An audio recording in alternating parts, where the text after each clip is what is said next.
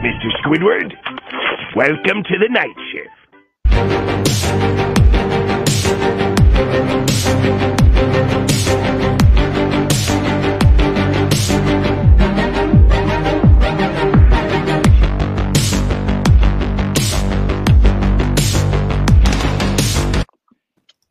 And hello again, everybody, and welcome into the first uh, MI6 program in the month of November. That, of course, folks, is the night shift on this Sunday, November 1st, 2020. As usual, folks, join, the, uh, join alongside here tonight by Isaiah Leung from the Garage Studios up in Fremont, California, and our good buddy John Allcorn, yours truly, Cal McClurg from the home studio in San Diego. Isaiah, as usual, man, thanks for uh, staying up late, of course, here to uh, recap all the big news, big plays, big games of the day uh, on this Sunday and the first day of November. Hopefully, the time change hasn't really uh, knocked you for a good one yet. How's it going tonight, man? Good to see you. Yeah, Callan. Happy November to you and you too, John.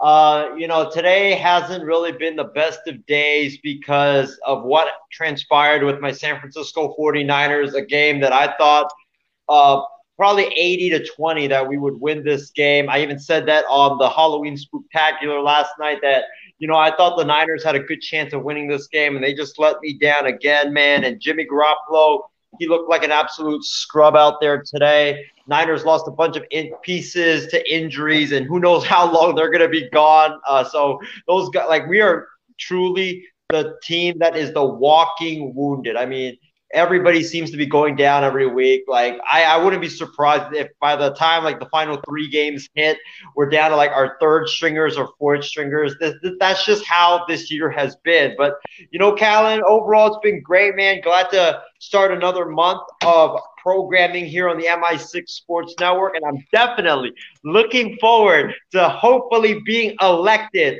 of the king of sports debating tomorrow night. We'll have more about that, folks, as our program uh, continues on today. And of course, John Allcorn joining us from deep in the heart of Texas on this Sunday. John, good to see you, uh, good friend, and uh, welcome back to the program. How are we doing tonight, man? Uh, man, I'm just glad both of my teams won. And like a lot of people say, I would have sunglasses here, but how about the Cowboys? I don't want to hear nothing no more. Years and over. Both of my teams won, and no anybody that's watching, Kirk Cousins win this game. He did nothing with less than 170 passing yards. John Cook, four TDs. That's it. Plenty again, folks, to get to. And as a reminder, again, folks, we want to first, though, at least, at least I would like to, and I think I'm sure everyone else would agree here. But again, uh, thank you to everyone for again tuning in on Saturday night for our Halloween spectacular. Uh, close to three hours of great stuff. Last night, again, we talked some college football, talked some NFL football, but also, again, uh, came in costume and again hung out for a very good chunk of time last night. So again, a major thank you to all of our uh, viewers for joining us and remaining with us throughout the, throughout the the, uh, the portion of that two hour and 45 minute extravaganza last night. But again, we have plenty more great stuff planned as time does move on. But again, folks, as a reminder here about the night shift again coming your way every Tuesday, Saturday, and Sunday night and Sunday night, 10 o'clock Pacific time here to again recap all the big games big plays and big news of the day, as you probably have uh, maybe missed, or what else has gone on. We'll, of course, do our best to give you a Cliff Notes version of your sports day. And, of course, folks will take your live input, questions, comments, concerns as our program does roll on here today. With that, Isaiah and John, the first game to kick off week eight of the NFL schedule we'll get to today. The Steelers and Ravens in a battle for perhaps the top spot right now in the AFC North division. But a great game, though. But it boils down, though, to turnovers killing Baltimore in this game 28 24. But Steelers remain unbeaten now 7 0 on the NFL campaign. You know, and John, I, I told this to my dad actually earlier tonight while we were watching the very dreadfully, painfully, brutally bad SNF game on NBC between Dallas and Philadelphia. Was when we had, when we were watching the highlights of this ball, of this game between Baltimore and Pittsburgh, I kind of made maybe a bit of a damning revelation that my dad agreed with me was that it seems to me, John, whenever the Ravens play a very good AFC opponent, for example, Kansas City or Pittsburgh, they seem to kind of crumple under the pressure of playing that other good or great team, as opposed to maybe playing a scrub team or someone that's not on their level, but that they seem to crack under the pressure of playing a very good ball club like a Pittsburgh, like a Kansas City, or somewhere else along those lines. Uh, John, I think the, I think more that the telling story of this game though is for is for one mistake straight week. They'll let the Steelers win a game very closely again uh, due to again the missed field goal last week by Stephen Gostkowski of Tennessee. And of course, today it was more so the Ravens. More so in my mind, the Ravens beat themselves in this game because of the turnovers of Lamar Jackson, the fumbles, the big injury to, to one of the big linemen as well. I believe it was uh, Stanley, I believe, Ronnie Stanley, I want to say, uh, rolling his ankle very severely, probably done for the season. I think more so, John, Pittsburgh, in my mind, is, did not win this game. Baltimore beat themselves in this game. So we have seen, though, a lot of times, though, recently against, you know, maybe the Chiefs or the Steelers. But, John, give us your thoughts. And perhaps, if, uh, if uh, perhaps, though, uh, maybe are you in agreement, though, that perhaps the Ravens seem to crack under that pressure of playing, you know, teams like, example, again, KC or Pittsburgh in a big time game? You're not wrong. Cleveland 38 to 6, Houston 33 to 16. The Bengals 26 ranked the worst defense in the NFL, 27 to 3. Lamar Jackson and Patrick four TDs to three picks. We see, folks, this is what people need. The offensive line is the most important thing. The lost them. Ronnie Stanley is out for the year for the ankle injury. He just signed a five-year deal, $112 million. I said in this game, he has to prove in his pocket presence and his pocket awareness. It wasn't that Kevin Heyward hit the ball out from his hand. He just not have any pocket all as a mobile quarterback. On top of that, yes, the the Ravens did beat themselves Lamar Jackson's been a turnover machine. He's frustrated. You can't do what you did last year, folks. This is the NFL. It's not Madden. We can adjust all the settings in the league. You're gonna have to adjust. Lamar Jackson and his Ravens team has not done it. I think this does hurt their chances of making the playoffs. Yes, Cleveland lost in all those other things. Does not give the Baltimore Ravens more ammo. I was wrong about the Steelers. I had them I guess potentially missing the playoffs because I was not too sure about how Big Ben could be healthy. But Diontae Johnson gets a couple of catches in there. Chase Claypool comes out of nowhere as a rookie. Juju Smith. James Conner gets a couple of rushes. The defense is there. And on top of that, the Pittsburgh Steelers get a starting linebacker for a fifth and low round pick from the Jets. So it's now I have almost all the pieces on defense. Meg Fitzpatrick's getting his job done. Lamar Jackson, we see in these last couple of games, he's struggling with turnovers. And now without those two starting offensive linemen, how are you going to do it? If your identity is being a mobile quarterback, what do you have to do to get the job as a mobile quarterback? The offensive line. Now that they don't have that, Baltimore is going to completely struggle here. Lamar Jackson is completion percentage in the last three games 51.4, 59.3, 46 6.4. He's never thrown for over 275 yards this season. He was going to have to. And now, with them struggling, this is a lower chance of Dez Bryant making active roster if he can make any difference at all. This is, I want to say, it but they either missed the playoffs or get a spot or more, and they're a one and done team there's a lot of questions that are happening in 2021 with a lot of teams hitting free agency, a lot of quarterbacks hitting free agency. This whole year, Lamar Jackson has been inconsistent as a passer, even with that offensive line, which I said he has to improve on. This is not, oh, we'll work on it when we get to the NFL. He's in the NFL, Callan and Isaiah. He's not getting it done. You see, in every single category is inconsistency. When they beat, when they lost against Kansas City, like you're saying, play a good team, with you and your dad saying, less than 100 yards passing, one TD. You see, beginning 275, 204, 97, 193, 180, 186, 208. He's like a girl I can't make up his mind when they where they want to go eat. You just can't be consistent. And if he can't be consistent now without offensive line, now that they're out, that's going to be a problem. A lot, not just the AFC North. There's a lot of AC teams that I believe a couple of them that are getting the job done. If you can't do it against key AFC North opponents, then my question to y'all is: Are we overvaluing the Baltimore Ravens? Because this time is we do we should not celebrate teams that are the more flashy, the more sexier. That's why the New England Patriots have done what they've done up until this point. They weren't the most flashiest or the sexiest team, but they get the job done. And I think that's what we've done. Baltimore is oh they look flashy, look sexy. It's like they like oh she's, but ultimately it doesn't get the job done. You're not happy. Just like with Baltimore Ravens, they've been flashy, they've been exciting, but just because you're flashy and exciting does not mean that you get the job done off the field. Consistency as the passer this whole year. Now it's going to get even worse, especially without the offensive line. Isaiah, and again, folks, we apologize for maybe some of the tech problems that John's been kind of stuck in. Again, it would not be an MI6 show without someone having tech problems here tonight. But Isaiah, you know, I think though that John did make some good points though that we probably I think get very you know attention drawn to a club like a team, for example, like Baltimore, you know, with their flashiness and how they play the game. At the same time, though, like I've said though, it, it just seems to me though that's that sadly for Baltimore, they've been good, maybe great in some in, you know in some spurts though over the past several years though. But when the going gets tough though against playing a tough ball club like the Chiefs or like the Steelers, for example this club kind of in a way goes into a shell. I, it seems to me though, but I think, but like I said though, more so this game for me, I kind of feel like it's more about Pittsburgh not winning it, but Baltimore beating themselves again. Fumbles, interceptions, big blow again. Ronnie Stanley hurting his ankle uh, on the offensive line today, and also having very thin running backs. But more so, this is about Baltimore in my mind beating themselves in a game, not with Pittsburgh winning it, but because they won this game because they were pretty much in my mind aided by terrible play by Baltimore's offense throughout the course of the day.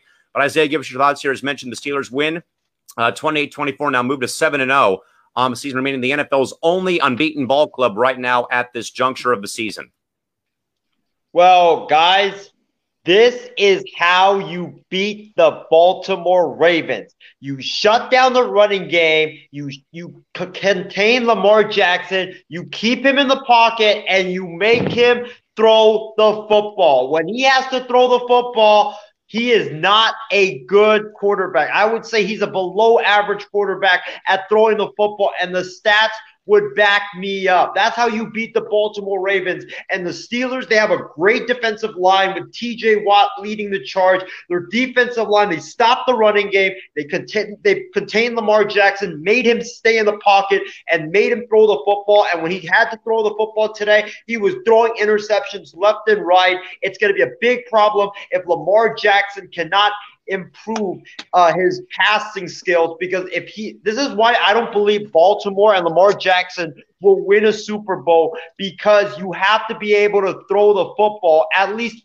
average to be able to win a Super Bowl, and we've seen it in the past. You know, Baltimore lost to the Ravens. Why? Because they couldn't. Because the I mean, the Titans shut down the Ravens' running game, and they contained Lamar Jackson, which kept it like they kept him in the pocket, like the Steelers did today, and made him throw the football, and he couldn't get it done. That's the recipe to beating the Baltimore Ravens, and that's the reason why I don't believe the Ravens are going to the Super Bowl this year. And again, a fair observation though as to why you know maybe Baltimore Baltimore probably appears to be to probably fellas be a one you know be a one trick pony where again it's Lamar Jackson running the ball or being mobile or be, using his legs though. But as Isaiah said, maybe teams already have that blueprint already out there. Probably KC, Pittsburgh, Tennessee probably has that blueprint. This is how you beat these guys in regards to keeping Jackson in the pocket, not letting him get outside or you know um, letting him run. And if he's under pressure, he escapes and keep him in the pocket you have a good chance of winning the ball game. But again, uh, Pittsburgh wins 28 24. But more so, in my mind, again, as mentioned, more so the Ravens beating themselves in this game more so than the um, Steelers actually winning the game. Casey agrees, though, fellas. He writes in to say that the Steelers and Ravens was uh, was a great game. Right and uh, right. And uh, he'd also have to say that the Steelers looked like not only the best AFC team, but maybe in the entire league, with still a whole another half to play for the season. Uh, still have to beat uh, KC who could be a threat to Pittsburgh. But I think I would agree, though, that they look good for right now, though. It's still another half of the year to go. And also, James Gonzalez writes in, shout out to the Steelers defense doing their job, and they just made a trade to get even better defensively. What John, I mean, a John was referring to that. But again, folks, again, we sadly once more again apologize for some of the tech problems we've been uh, we've been uh, having throughout the course of the uh, program so far. But again, it is Pittsburgh 28, Baltimore 24 to uh, conclude that uh, very good game in the AFC North Division. They'll have, and by the way, folks, uh, actually, the, the uh, two of us or three of us who were actually talking about this before the show, the next game between Pittsburgh and Baltimore, Thanksgiving evening, following the Texans and Lions in the morning, and also uh, should mention to Washington and Dallas as usual in the 1:30 afternoon time slot on Thanksgiving Day, which will be followed up by Baltimore and Pittsburgh from Heinz from Heinz Field in the evening time slot on NBC. With that, Isaiah and John, next game on the schedule here, a very, uh, very interesting game in Miami Gardens, Florida. But the Dolphins behind Tua Tagovailoa's NFL starting debut knock off Jared Goff and the Rams 28-17 in a ball game, fellas, marred by the Rams having problems today, holding on to the football with strip sacks, fumbles, and also a punt return and a pick six in this ball game.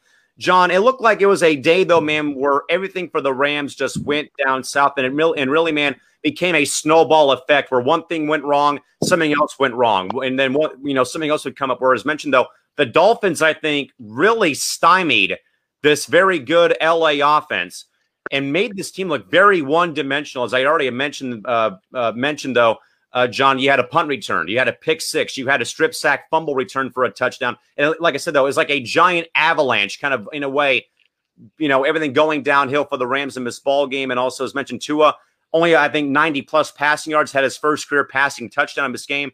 But again, John, more so, this is probably a, probably like another uh, Baltimore uh, situation in my mind, though, John. The Rams beating themselves in this game more than than the uh, Dolphins actually winning this ball game. As mentioned, the Rams offense very anemic today. Again, issues with interceptions, strip sacks, fumbles, picks, uh, punt returns, you name it, man, the whole kibosh going on. But uh, John, any reaction to uh, to uh, the Dolphins knocking off a very good Rams ball club at home 28-17 earlier on Sunday?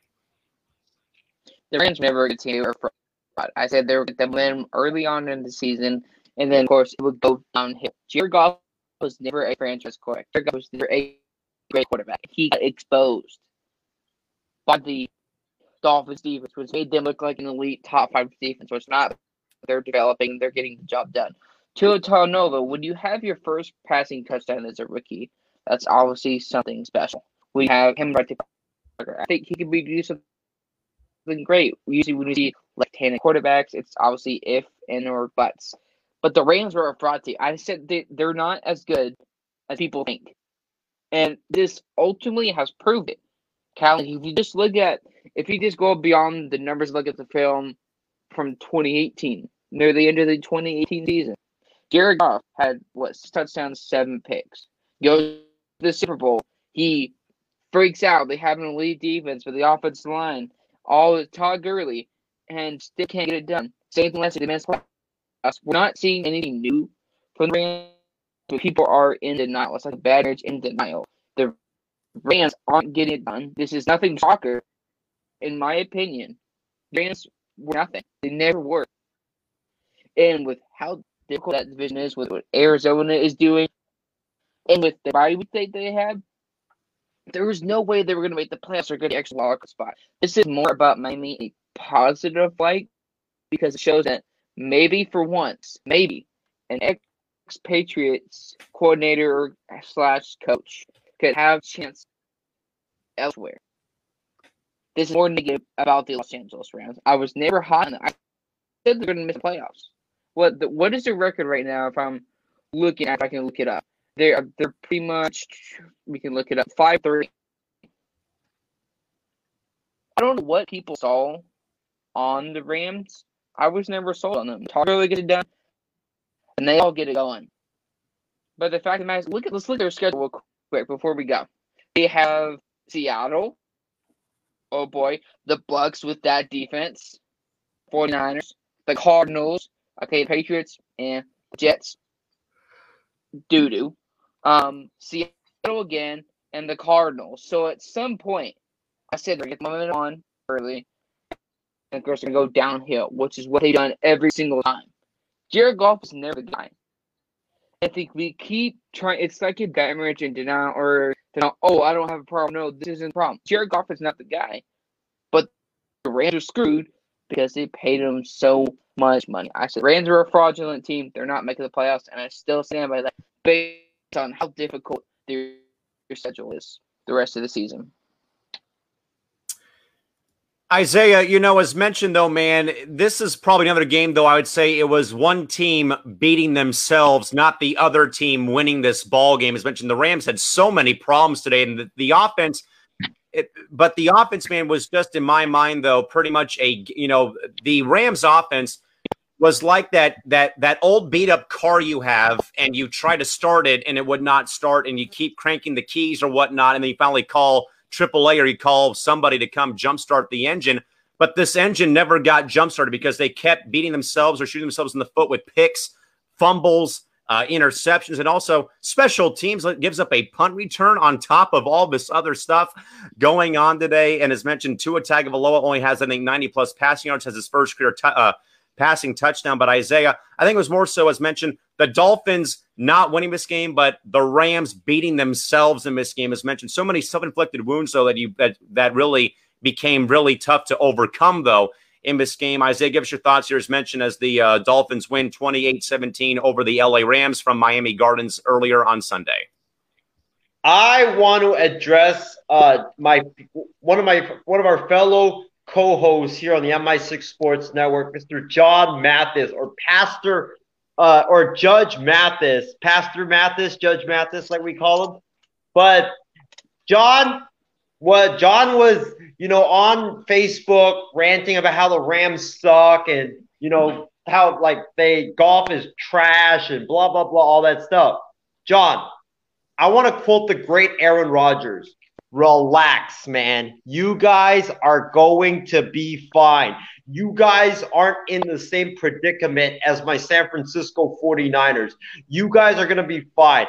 The reason why I think the Rams are going to be fine, and I think they, this was just a fluke, was because, as I told my guy Furman Lee, shout out to you, Furman, by the way. Brian Flores, Brian Flores, the former Patriots defensive coordinator, now the head coach with the Miami Dolphins, he knows the secret recipe on defense to beating the Sean McVay, Kyle Shanahan, Matt LaFleur, Mike Shanahan offenses. He's had major success every time he goes up against LaFleur, Shanahan, McVay, or any Mike Shanahan disciples. He knows the secret recipe to being able to beat that offense. Just look what he did with the Niners. The Niners turned the ball over a couple of times, and then it just snowballed from there. Same thing today in the Rams game. The Rams turned the ball over a couple of times, and then it just snowballed from there. You guys are going to be fine. Y'all, y'all are going to bounce back next week. But for some reason, whenever whenever Brian Flores plays the Mike Shanahan and his disciples, he just always has them figured out. I don't know why, but that's just what it is. It is what it is at the end of the day. Some comments, guys. First from our good buddy and, of course, executive producer of the MI6 Sports Network, shareable Stephen Wang. Shout out to my Vikings with a huge win over the Packers. Thank you to Dalvin Cook with those four touchdowns in the game. James Gonzalez, guys, says that Tua did not do much today in the win, just one passing TD. The credit goes to the Dolphins' defense and special teams. Again, pick sixes, uh, strip sack fumbles, fumble returns, uh, punt returns. Um, like I said, again, once more, but as a broken record, Dolphins do not win the game. The Rams beat themselves. Much as I said about the Ravens beating themselves earlier. James also says, best comment from this segment. The Rams served up all the flavors of turnovers, apple turnovers, cherry turnovers, etc. I agree. Uh, Casey King, our resident loyal Rams fan, the damn, but it says, damn, the Rams offense went to sleep. Defense was not the problem today as they did their job. But man, oh man, the offense looked like a bunch of Higgins out there.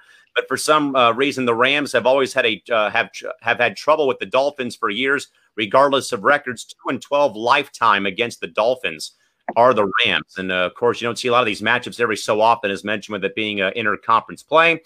Uh, also, real quick, uh, our buddy Angel writes in to say hello, everyone. Of course, Angel, thank you for being here as well as always, man.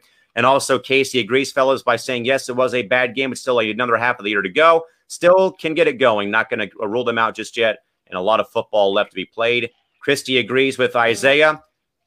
R E L A X, relax. I definitely agree. Uh, Chardol writes in to say that Jared Goff's mistakes doomed the Rams in the game, and definitely and not necessarily all of it, not necessarily on Goff, but more so the offense as a whole today is what really killed the uh, what what killed the Rams in my mind today.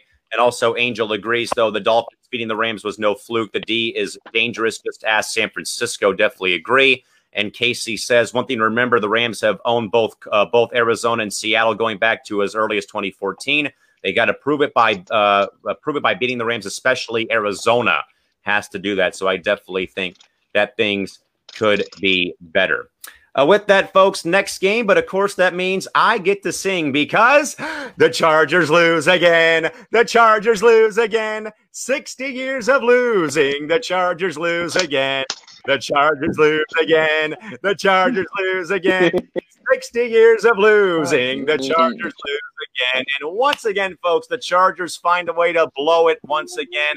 Drew Lock and the Broncos come back from 24 3 down to beat the Chargers at the final horn with a game winning touchdown pass from Drew the Master Lock with one second left in regulation time. Denver 31, LA 30 from Empower Field at Mile High.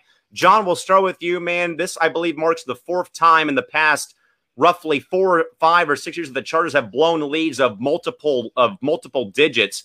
Um, I uh, believe the stat line said that they had blown leads of 16 plus points in maybe four, five, or six games over the past several seasons. Of course, notably starting off in Kansas City um, uh, recently. But John, you know, uh, you being the resident Broncos fan here, man, probably one of the uh, hallmark. I would probably wouldn't say it's a you know major upset, but again, 24-3 though down in this game, they come back and win the game literally at the death, the final horn to win this game with that game-winning TD. Uh, John, we'll give you the floor, man. Give us your thoughts here as the, again the Broncos stunned the Chargers at the final buzzer 31-30 from Mile High today. Chargers lose again, folks, and, they were losing all those big point leads. Who was their quarterback, like I talked about? P.S. Philip Rivers. Now you have Justin Herbert or Ricky Cooley, who as he played decently well this year, so I think he could have a bright future with the Chargers.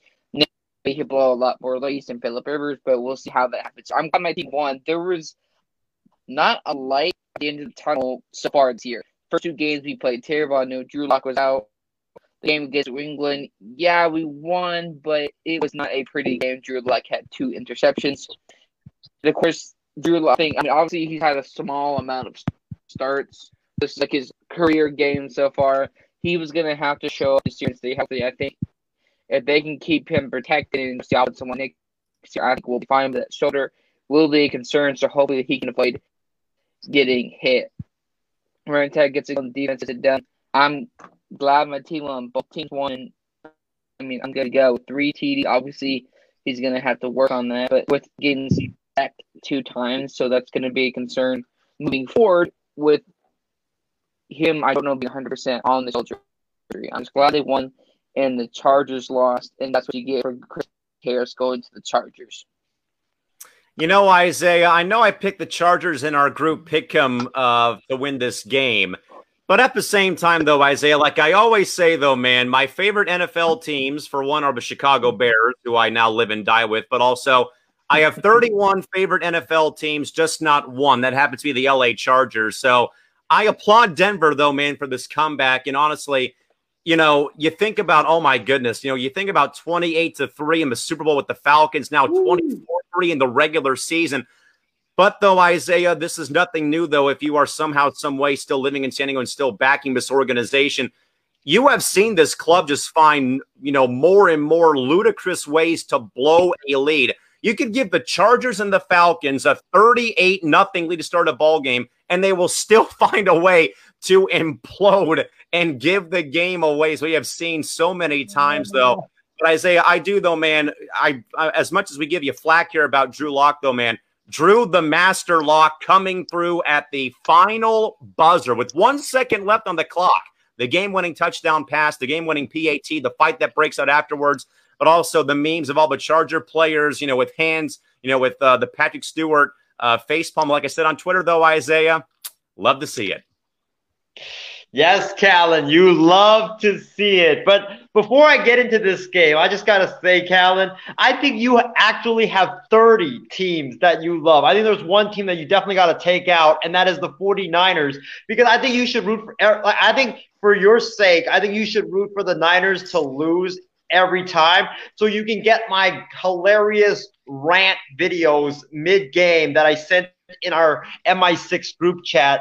But what, what I mean, Cal and John, what what can I say about this game? It's the Chargers being the Chargers. The Chargers choking games like I mean, the Chargers choking games like it's a tradition down there in Los Angeles.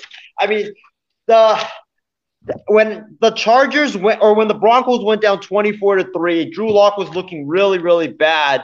I kind of had still had a little bit of optimism about this game because I was like, yeah, it's I know it's 24 to 3. I know that Drew Lock's not playing that well, but hey, the Chargers, they always choke games. So who knows? Maybe this one they could choke it again, choke it again, and voila, the Chargers choke it again. But before I get like before I get into the Broncos, though, I want to say this: Justin Herbert. My takeaway from this game for the from the Chargers perspective is that he throws a very good deep ball. Like this guy, Absolutely. every time, yeah, he every time this guy winds up and throws it deep, it is very accurate. It is on point, and you know, it's not his fault that it's not complete. It's either his receivers drop it or, you know, the defender plays really good defense and knocks it away. So I just wanted to point that out. But, you know, the Broncos defense, you got to give credit to Vic Fangio. They played very well considering the fact that the offense was absolutely putrid in that first half. Uh, they had what four drives in the first half. They couldn't. They only got one first down. It was terrible. Uh, they were on the field for a lot in that first half, and to only give up 14 points, I believe, in that first half was a job well done for the Denver Broncos. So credit to them. But I think the Obviously, when you come back from 24 to 3, there's a lot of turning points. One of the major turning points was Phillip Lindsay's 55-yard touchdown run in the third uh, in the third quarter. Yeah. That really woke up the Denver Broncos. They after that, the Denver Broncos started stringing together some drives and putting together some great offensive possessions not like what they were doing in that first half. And another turning point I felt like in this game was the Bryce Callahan interception in the end zone after Drew Lock threw an interception with about a 138 left. The Broncos were trailing 24 to 10. If the Denver Broncos do not get that interception by Bryce Callahan, this is a loss for the Denver Broncos because Denver uh, San or the Chargers would have kicked the field goal to make it 27 to 10, and the Broncos I don't believe would have been able to come back in that game. So Bryce Callahan got to give you a lot of love. And, you know, another big game changer was a third and 16 play when the Broncos were down 24 to 10 when Drew Lock hit uh, Jerry Jeudy for 29 yards. You know, that was a big one right there. The Broncos needed that. Um, and, you know, to John's point, I completely agree with him. Drew Lock is a very good quarterback whenever you give him time to throw the football. When you give him time, he can absolutely sling that pigskin. And we saw that today. You got to give credit all phases of the Denver Broncos offense, defense, special teams. They all played a major part in the Broncos' comeback. Isaiah, I have 31 favorite teams in the NFL that includes San Francisco. That the Super Bowl loss that happened here, I wasn't. A, I was barely maybe seven months old for it, so I don't remember the game. And I have family that are Niners fans that live here in San Diego, so I have 31 favorite teams, just not the LA Chargers. I, technically, I do have 31 because it's uh, because the only team I won't root for is Green Bay because the rivalry with Chicago. So take out the rest of the NFC North. But if they play the Chargers, then I'm rooting for them to beat the Chargers. Isaiah, what do you got for us? I also have to add one more thing about the Broncos that I forgot to add uh, on my original take, and that is listen, fellas, the Denver Broncos are coming. Drew Lock and the Denver Broncos are coming. This team, this was a must needed win this was a much needed win to help revitalize their postseason hopes. I mean, look at their next three games. They have three very winnable games. You got at the Falcons, Falcons suck. At the Raiders, uh, Raiders pretty good, but still winnable. And Broncos and Raiders have played very close games over the years. And then versus the Miami Dolphins, who are starting Tua Tungo Tagovailoa. So, hey, if the Denver Broncos can somehow, some way go three and zero oh or even two and one in this next three game stretch, they are going. I think they're going to go to the playoffs. To be honest with you guys. We'll see what uh, transpires. Some thoughts, you guys, about the Chargers once again imploding, self destructing. Casey King, how about the renters losing again and only the renters can blow a big lead like that? Definitely. Uh, it's been in their DNA. I mean, I, I've I used to sit through them blowing leads to Peyton Manning and the in the Broncos and the Texans on opening night when they were in San Diego, you know, 23 to 3, 24 nothing, and still can't find a way to win the game. Christy Wilson, the Chargers choke worse than the Falcons. They play each other in a couple of weeks. Lord knows what's going to happen in that game at this juncture. Uh, James Gonzalez with a very great point, fellas. The Chargers and Falcons are just the are just like the two Spider Mans pointing at each other internet meme. Yes, they are. Uh, also, Casey says, "Do not be surprised, boys, if Anthony Lynn is uh, on the hot seat. He finishes the season, but he will not would not be surprised though if he is out the door at the end of the year. Definitely could see that being a possibility." Uh, with how, in fact, they've, you know, how this franchise has just been stuck in the mud post leaving San Diego in 2016. Angel definitely agrees. Okay, you know the drill. Chargers big lead blown. Uh, blow lead by stupidity, end up losing the game. Let's uh, let's play Monopoly. I'll be the car. Uh, that's, I uh, that's usually my go-to. That or I'm the little bag of money. That is uh, if I play Monopoly. Monopoly. Uh, Angel also says when the Chargers lose, San Diego wins. I'll take all the wins for the Chargers losing. Uh, James says as a Raider fan, was hoping the game would have gone into OT and they would have tied. That is what it is. Uh-uh. John saying no. Uh, go ahead and uh, respond, John. We'll let you have the floor here for a sec. Um, Anthony Lynn should have been gone a long time ago with that roster, and nothing happens. And Philip restores the quarterback. He should have been gone a long, long time ago. And no, I don't want it to be a tie. Don't confess that negative stuff in here. also, real quick, Angel says next week versus Vegas, the Chargers will be up by one point with Herbert taking a knee but didn't know he was in the end zone. Um, and it will be a safety. The Raiders win the game by one. It, it, and honestly, that sounds like a way the Chargers would lose a game, taking a knee up by a point, and it's in the end zone for a safety, and the Raiders win the game that way. That would be probably as as brutal of a Charger loss as the Holy Roller game back in uh, 78, I want to say, or 79 or 80, I want to say, when Ken Stabler, Ken the Snake Stabler, fumbled that ball forward, and Dave Casper, I think, jumped on the jumped on it in the end zone to win the game over the Chargers at then Jack Murphy Stadium here in San Diego. Casey says uh, he agrees though with Isaiah that he's a good quarterback, but would not be surprised if Herbert leaves the Chargers down the road and goes elsewhere. Uh, the Chargers have been known for that uh, notoriously in their franchise history. I, I, want him in Chicago, and I want him in San Francisco. I want him in Chicago. Uh, also, Chicago, I agree. Angel says uh, I was the only one in, in, his family that rooted for the Niners in the Super Bowl that year versus the Chargers when living here in San Diego and Chula Vista.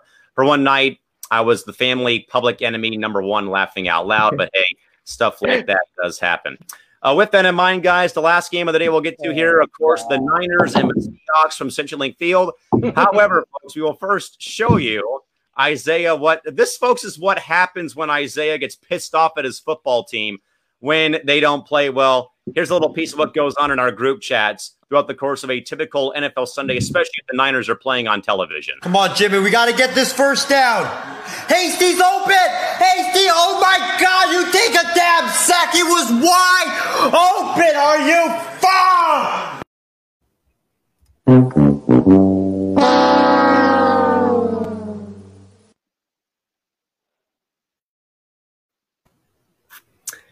And that, folks, sums up the day at the office for Niners as the Seahawks win at home pretty easily 37 27 over San Francisco from CenturyLink Field in Seattle, Washington. Tonight, of course, the Seahawks bounce back after a very, very heartbreaking overtime loss to Arizona last week. Well, Isaiah, we'll give you the floor, buddy. What do you got? First up,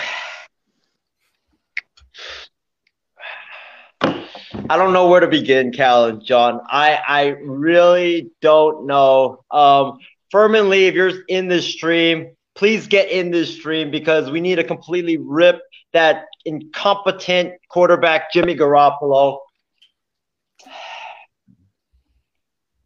I actually had a good morning this morning. I made some. This is what I had for breakfast, ladies and gentlemen, or lunch. Oh gosh! I had fry or roasted. It's it's roast. It was like roasted chicken wings, but it was supposed to implicate roasted sea chickens. It was supposed to be what my San Francisco 49ers were going to do to those damn Seattle sea chickens this afternoon. I even posted on Facebook with the caption, Thanksgiving has come early, y'all. We are having roasted sea chicken today uh, for our Thanksgiving feast. Come on by if you guys want. And the Niners, was they just didn't show up, man. They just didn't show up. I want to clarify, by the way, that play, that, that video that Callan just showed you guys, that was my reaction to, I think it was the third quarter when it was the final drive for Jimmy Garoppolo in the third quarter. The Niners were down like 20 to 7 at that point. The game was pretty much over, but it was third and two. Come on, Jimmy, we got to get this first down. Hasty's open! Hasty, oh my God, you take a damn sack. He was wide open. Are you far?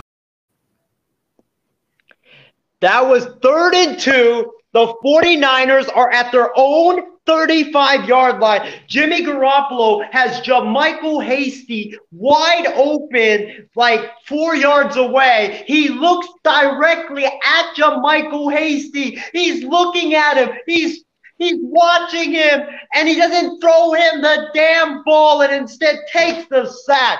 That's why I was so frustrated. The thing about Jimmy is that he tries to go for the home run. You don't need the home run. It's third and two. Get the three yards in the first down and move the chains and continue the drive. But instead, you get sacked and we have to punt it away. And the next play later, Dante Pettis fumbles the damn uh, punt or kickoff or whatever, and the and, and the Seahawks recover it, and Russell Wilson and Cole scores a touchdown. Like I am just so sick right now. Jimmy Garoppolo, his time in San Francisco needs to be done. I mean, this guy, like I know John is a huge Jimmy Garoppolo defender, but when you shut down the 49ers running game, the 49ers are exposed as a trash team. When you have to rely on Jimmy Garoppolo to throw the ball 40, 50 times because the running game is not working like it did like it didn't today, that's the result that you are going to get. Garoppolo had Kittle open. He he overthrew Kittle or threw it to the left of him. Uh, he had like Kittle on a crossing route again. What does he do? He throws it to the right of Kittle for an interception. It was pathetic all game long. Jimmy Garoppolo, as far as I'm concerned, the 49ers, they need to get rid of him because this guy will not win you a Super Bowl. He might beat, like, get you to beat the Rams or the Patriots. But he's not going to get you to beat the Seahawks, the Packers, the Saints. And also, I want to say this Dante Pettis.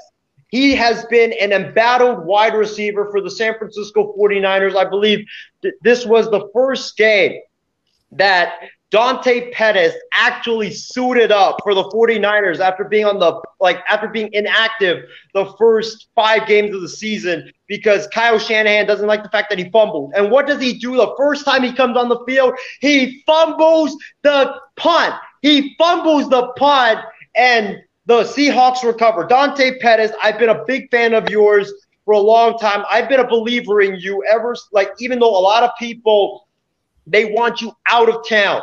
But today, that was the last straw. Dante Pettis cannot hang on to the football. Dante Pettis needs to be cut. I mean, the 49ers, they should have cut him two hours after the game ended. I'm surprised that he's still on the roster, but the guy needs to be cut. He it's a waste of a roster spot right now. And also the defense, man, there was just no pass rush on Russell Wilson. I mean, the like we couldn't get any pass rush on him. Russell Wilson was getting like six, seven, eight seconds to throw the football. He was carving us up. Our run defense was awful. We let some fourth stringer named DeeJay Dallas. I literally have never heard of him in my entire life. He ran for two touchdowns and completely bulldozed us today. It was an embarrassing effort all around. Jimmy Garoppolo's time in San Francisco needs to be up. Kyle Shanahan, if you're listening to the podcast right now, I know that Nick Mullens he has his limits, but if you want to win, if you want to win or keep winning, or yeah, if you want to win, start Nick Mullens instead of a hampered Jimmy Garoppolo, who every time he steps on the football, you know damn well he's going to either overthrow receivers, he's going to like throw it to the left of the guy when the guy's on the right. He's going to make the wrong decision every time. I'm just so sick of it. I'm fed up. It is Nick Mullens' time. Bring me Nick Mullens. We're going to assume it's safe to welcome in our uh, the fourth member of our team tonight and fellow Niners fan, our buddy Furman Lee, joining us as well here on the stream, of course, on the night shift. Uh, Furman, I, I, know that you probably did not want to come onto the stream though, but as mentioned, uh, Isaiah uh, ranting and raving about the Niners losing in pretty rough fashion, as mentioned, buddy, 37-27. San Francisco falters to Seattle from Central CenturyLink Field. Uh, Furman, let's get your uh, your thoughts here, as mentioned more so today uh, with this game. As uh, mentioned again, folks, Seattle wins 37 27 over the uh, Niners. But, you know, again, Furman, it just seems to be, it, Furman, again, to me, though, just seems to seems to be that the Niners, they're not like, to me, it, it looks like they don't really want to commit to a quarterback at this rate in regards to, you know, so much uncertainty about how things have been uh, right now with uh, with Garoppolo, more so with his health because I think yet he has been pretty much playing on one leg all year. Seems like since that ankle injury he had back in week two, week three of the season, and also of course Mullens has his limitations, as Isaiah said though. But that Garoppolo's that Garoppolo's help in my uh, health in my mind should be a paramount proportions right now because now you're talking about him leaving two games now, maybe three games now, and also you're also talking about uh, previous injuries. Again, he had the ripped ACL a couple years ago, or maybe last season. Again, you've been going through CJ Beathard and guys like that. Furman, give us your thoughts here, buddy, if you can hear us. Uh, maybe more so about the Niners losing to Seattle in probably very rough fashion on Sunday from CenturyLink Field in Seattle. Hey guys, uh, you know I don't really want to come onto this uh, show tonight, but I really have to let it all out like Isaiah did during the game um, because you know, I'm only going to be here to speak on the 49ers because I'm just so frustrated and I'm so disappointed at how the entire season has turned out ever since our crazy Super Bowl run last year. And you, t- you, you spoke a lot about how uh, the 49ers organization, they just have a lot of uh, trust issues. They don't know who to rely on. They don't really know who is their main, um, you know, their main uh, manager and their main piece to really work with on offense. And it's just all collapsing in on them. And let me tell you this I know the exact reason why we have trust issues within this 49ers organization. Regardless of this game today against the Seahawks, it all started in 2017 when we gave Jimmy Garoppolo $27 million a year and signed him to the biggest quarterback contract in NFL history at that time when he only played five games with us and went 5 and 0 as a player with the 49ers.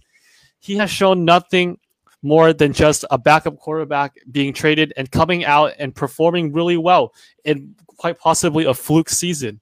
You never know what's going to happen to any quarterback that just comes in and plays half a season for you. You don't know how th- their potential is going to develop as a starter by just if they're just going to play five games and prove little to you otherwise. So I've been the biggest Jimmy G fan ever since he's balled out in New England. I'm just going to have to put this out there just in case you guys think I'm crazy. So, but, but let me tell you this the Jimmy G, uh, the Jimmy G quarterback we saw in New England and his first year with the 49ers is not the same as the Jimmy G we saw in 2019 or this year. John Lynch and Kyle Shanahan gave Jamie Jimmy G the biggest contract ever in just five good games, and now we think he's like the next Tom Brady or Joe Montana trying to take over our organization, you know, as the best offensive player. He is, but now like look at look in the future. Now we are stuck with an overpaid and inconsistent quarterback who is just going to keep letting us down every single week. Like last year, let's just admit it. He did not have his best season last year. He got carried in the playoffs literally by the running backs who carry the ball. Like he only passed the ball eight times in the NFC Championship against the Packers, and in the Super Bowl against Patrick Mahomes, when he actually had to come back and you know administer some really good drives, he overthrew receivers. He did not make good reads. He threw a pick to end the game. And this is just getting more and more frustrating every season. And this year is it's really starting to show. And this is why I hate being a 49ers fan I don't even want to talk about his performance this week against Seattle because it's all been it's all been the same thing recycled over and over. He's just had he is just not a good quarterback and he is not our starter. As a 49ers fan, I just hate I just hate our fan base in general because we are so divided and delusional. There are actually people who still think it's Kyle Shanahan's fault with bad play calling or whatever, you know, that's bringing our offense down. Look, you're not going to have a good run game every week when you're playing against teams that know how to stop the run. Seattle's probably the worst defense in NFL, but at least they, they knew how to stop our game plan. They stopped the run, and now it's up to the quarterback to make their own plays to to help. You know, even if Kyle Shanahan calls good passing plays, it's, it's up to you to, to make those plays happen in the first place. So Isaiah already gave a really good example of you know Garoppolo underthrow or throwing behind Kittle and also uh, missing JaMycal Hasty before taking a sack. I'm just going to bring this back to third and 13 in the second quarter when Trent Taylor, Kyle Shanahan on third and 13 set up Trent Taylor on a slant route and he was wide open. He was he was immediately open on this play and Kyle Shanahan set it up so that all their other receivers in front of Trent Taylor would block for him and he would have wide open space for a first down. What did Jimmy G do? He just stood there in the pocket for five, three, four, five seconds and acted like Trent Taylor wasn't even trying to run his route, and he just took the sack instead of instead of throwing the ball to him. This is not the Jimmy G we expected to see uh, against Seattle. We usually think we usually usually see him as a really good short and intermediate passer, making really good decisions on the fly. But he's not the same quarterback anymore. And to be quite frank, I think his injury today when he re-aggravated his ankle is probably just an excuse to get away from the game. I don't think the ankle has anything to do with his actual performance. He needs to really step it up if he wants to be a starting quarterback. But as like I said, I've been the biggest Jimmy G fan, but I think I've had enough of him. Look what Nick Mullens did today. Like we need to start Nick Mullens ASAP if I'm Kyle Shanahan. Look what he oh. did in the fourth quarter against Seattle. He was on pace for a thousand passing yards if he actually played a full game. Imagine that. I know it was garbage time and Seattle didn't really have any pressures to, you know, give up their huge lead. But but Nick Mullens passed for 250 yards and had three touchdowns in three drives when Jimmy G played literally three quarters with the complete offense under Kyle Shanahan and did not even put up more than 100 yards passing. This is just straight up embarrassing. And Nick Mullens if you guys are Nick Mullens haters, I know a lot of 49ers fans hate him so much. I don't know why. It's just, it doesn't make any sense. If you look at his highlights today, he threw so many dimes. These were literally passes you expect to see from a starting quarter NFL quarterback. This is something Jimmy G can't even do at any game, like especially today against Seattle. And if you're going to talk about how Seattle was laid back, watch the film again. Because in the fourth quarter, Seattle blitzed Nick Mullens in a lot of occasions, and he got blasted. But look what Nick Mullens did. He got rid of the ball fast, regardless of the blitz. Unlike Jimmy G, it's the same type of play, but he got rid of the. But the difference is that Jim, that Nick Mullens got rid of the ball faster, and he connected with these receivers right on time. Why can't Jimmy G do, do this? It doesn't make any sense, and it also doesn't make sense that Nick Mullens is not our starting quarterback right now yes, he might not be the perfect quarterback because of that game against the Eagles, but it was literally just one bad game he had. And if you think about the future, I think if you want the 49ers to really, you know, go up in this NFC West race, and if you're playing Green Bay in just four days, if you're Kyle Shanahan, I'm I'm on my knees right now. Please, Kyle, just start Nick Mullens. You need to be smart about this. Forget about the media and forget about all the delusional fans because what happened today was obvious. It was not in. There's no excuses for injury like Jimmy G. Like Russell Wilson played an entire season on an injured ankle, so Jimmy G he has no excuse, you know, to bring up that injury for that. You have to play better, and you've shown quite enough that you can't. So Nick Mullens, please, you need to be the starter on Thursday. I guarantee this is going to make our season better if any of you 49ers fans are watching. Nick, his game against the Eagles was just one bad game, but trust me, Nick Mullens will have a, a, bounce a bounce back game against Green Bay, and he is going to be our answer for this season at least. If we're not going to pursue another quarterback. John, I do think that some valid points were brought up, though, in the course of this uh, segment here. Again, folks, the Niners getting uh, beat by the Seahawks in Seattle 37 27. Uh, as mentioned, maybe, uh, and I think, John, it's probably, I think, at this rate, in my mind, between Chicago and San Francisco, quarterback controversy now rules the roost for both these clubs on offense between Chicago having their problems. We'll talk about them in a moment. More so, John, but more so, John, I think the Niners probably have maybe the the worst one of the quarterback carousels right now in the NFL because so much uncertainty though about you know Garoppolo being the guy, Mullens the guy, C.J. Beathard being the guy, even during the during a stretch of the season. But I do think though that it's probably John maybe a long shot thought here, but again, Furman voicing his uh, his opinion here that maybe the ankle relapsing or the ankle aggravation could be legit, but could be just the way that they wanted to take uh, Garoppolo out of his ballgame, saying, "Hey, he's hurt." You know, maybe it's probably not the full story. At the same time, though, San Francisco and Chicago are both knee deep right now, maybe waist deep, probably with quarterback issues right now. Between Chicago having their issues, but the Niners probably have the worst one out of the two ball clubs right now. Uh, John, give us your thoughts here. As mentioned, Seattle wins this game pretty handily, I'd say, and pretty much with ease 37 27 Seahawks over the Niners from CenturyLink Field in Seattle on Sunday evening. First of all, Mr. Furman, did Jimmy Garoppolo did nothing last year. Clearly, you haven't reached almost 4,000 yards and probably passing touchdowns, only 13 interceptions. I don't think the angle injury is an excuse. You have to play 100% better. But it's so easily just to hate on only Jimmy Garoppolo. With all the injuries they have on both sides of the ball, you really think that many injuries that um, Nick Mullens is going to do any different? How the, that's what I said with how his contract set. It doesn't work, fine. Restart to the year, and you don't lose any money or actually any at all. So it's a small contract because if it doesn't work out in two, three to four years, like you can see this example right now, boom, you can release them, and then you can look for a new quarterback. But to say that, obviously, yes, there's overdose he he he shouldn't have made. Yes, Russell Wilson played on an injured ankle. There's no, I don't believe that's an excuse. But with injury riddled team, whoever starting is for the receivers. It's funny how when it goes wrong and there's always injuries, it's Garoppolo's fault. Yes, there are some throws that he needs to make. There are some things he needs to do. I can't stress enough the stupidity at him being the quarterback. But it's so easy when it's going wrong. It's all Garoppolo's fault. Again, some of it, yes, it is his fault. I'm not saying he's blameless. He's not. But when it all goes wrong, oh, Garoppolo doesn't do this or do that.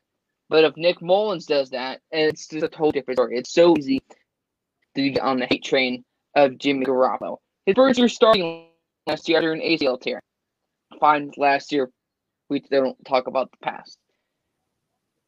But I don't think it is completely his fault. Didn't they lose George Kittle earlier in the game? Yes, they did. They did not have Deebo Samuel, who didn't have Jeff Wilson. They didn't have all these guys. Also, you need to make those. Yes, we're not disagreeing on that. But with that many on the offense and the side ball with Fred Warner, and your start, there's your best guy on defense is Jason Verrett having a good year, and you're gonna blame it all on Garoppolo being his fault.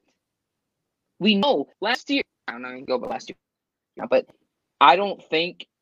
Just wait. I say wait until next year, and if you feel confident right before the draft or free agency, then you, yes, release them, and you heard little to no dead money at all. But I think it bothers me when it is so easy to play or to put fault. It's all on Garoppolo. Made some bad. Say bad throws, I mean really bad throws. But if it goes right, oh, it's a run back. It's the receivers doing their job. They don't need him to throw for three to four hundred yards a game. Because if they did, it'd be a different type of offense and a different type of contract. If it doesn't work, release him after the year. You don't incur a lot of money at all. So again, folks, San Francisco faltering to Seattle 37-27, as mentioned already. Uh, plenty of issues going around. Again, quarterback controversy, offensive woes, uh, injuries. Uh, Isaiah, we'll kind of give you a chance here to probably talk more about the injury bug. But man, you know, I said this as well probably before the show tonight, fellas. But Isaiah, more so with you. I don't think I've seen a ball club in the NFL this year be so ravaged by injuries as much as San Francisco has been snake bitten you know, throughout the course of this season. Again, Garoppolo earlier in the year, George Kittle, uh, you know, uh, Raheem Mostert uh, being hurt. You know, but it, it seems to me though that like with every passing game the Niners have played, there's been one, maybe two big injuries to key components of their roster. Isaiah, probably in your recent memory, have you ever seen a Niners ball club be this decimated by injuries in recent memory? Well, they've been they've been decimated by injuries for the last like three, four years ever since the firing of Jim Harbaugh. I mean, I think the 49ers are like cursed, to be honest with you, because like literally after Harbaugh was fired, Jim Tomsula gets hired, and that year we had like a ton of injuries. Uh, Chip Kelly, he gets hired right after Tomsula gets one and done. The, the, Niners are riddled by injury, and then Shanahan, like he gets hired, and the theme of his tenure thus far in San Francisco is injury, injury, and injury. The Niners have been riddled by injury ever since Harbaugh got fired. Um, I don't know, like maybe there's some like bad omen around this team. Who knows? But every single game. It's like we lose like three, four, five playmakers. Like last week, I think we lost Deebo Samuel after he came, like right after he came back from, uh, I believe it was like a foot fracture or something like that. I might be wrong on that. But, and then today in garbage time, uh, when uh, Nick Mullens comes in, he throws a beautiful dime to George Kittle. George Kittle makes the catch, tumbles over, and he hurts his foot, and now he's going out for an MRI. So every single game, it's just like we have like six major injuries, and it's just so frustrating because Kyle Shanahan is honestly one of the best minds in the NFL when it comes to offense, and he hasn't had a complete roster to work with for the past like ever since he's been here in San Francisco because every single game he's like missing eight of his top offensive contributors and or defensive contributors. Uh, it's just so frustrating, man. Um, honestly, like I know we're gonna we're about to get Richard Sherman, Dee Ford, and others back by week twelve, but like why would you even bring them back if the the season is over by then like i because the niners right now they've got green bay uh, Thursday night football. We don't know who's going to be starting quarterback for that game. Uh, with how the Niners defense played today against Russell Wilson, not even pressuring him at all, like or not pressuring him that much. You can't afford to do that against Aaron Rodgers. Uh, if you want to win that one, and then you got the Saints. I think that that game will be a loss as well. It's in New Orleans. You got the Bills. The Bills, I could see them winning that game, but right now, I don't want to cancel the season on the 49ers because I did that once, like in week five when they lost to the Dolphins. But right now, the Niners season is grim. That's all I'm going to say. It's it's grim right now. Um, it's not looking likely at all that we're going to make the playoffs. Uh, I, I think our NFC West chances came and gone goodbye today. So it's just looking very grim right now for the 49ers. Isaiah, your the season's been canceled since week five. You can't retract your statement. It's been canceled for you since then. So no no takebacks, no escape of slander. So you can't go back on your words. Uh, guys, plenty of thoughts here about the game and also as well uh, the reaction to the video that we played for you of Isaiah reacting to Basak. We'll play it one more time for you here. Come on, Jimmy. We got to get this first down. Hasty's open. Hasty. Oh my God. You take a damn sack. He was wide open. Are you far? Christy Wilson reacted to that video by saying that would be me every time Tony Romo would get sacked. I would get so mad. That was uh, uh, me with uh, my quarterback in overtime. We'll get to that game a little bit uh, pretty soon here at this time.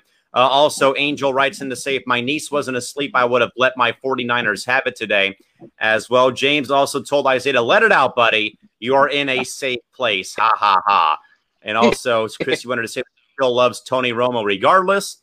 Uh, Angel says, uh, I still think that the Niners will win on Thursday night versus Green Bay, but if they play like they did today, they'll be lucky to make the postseason. Definitely agree.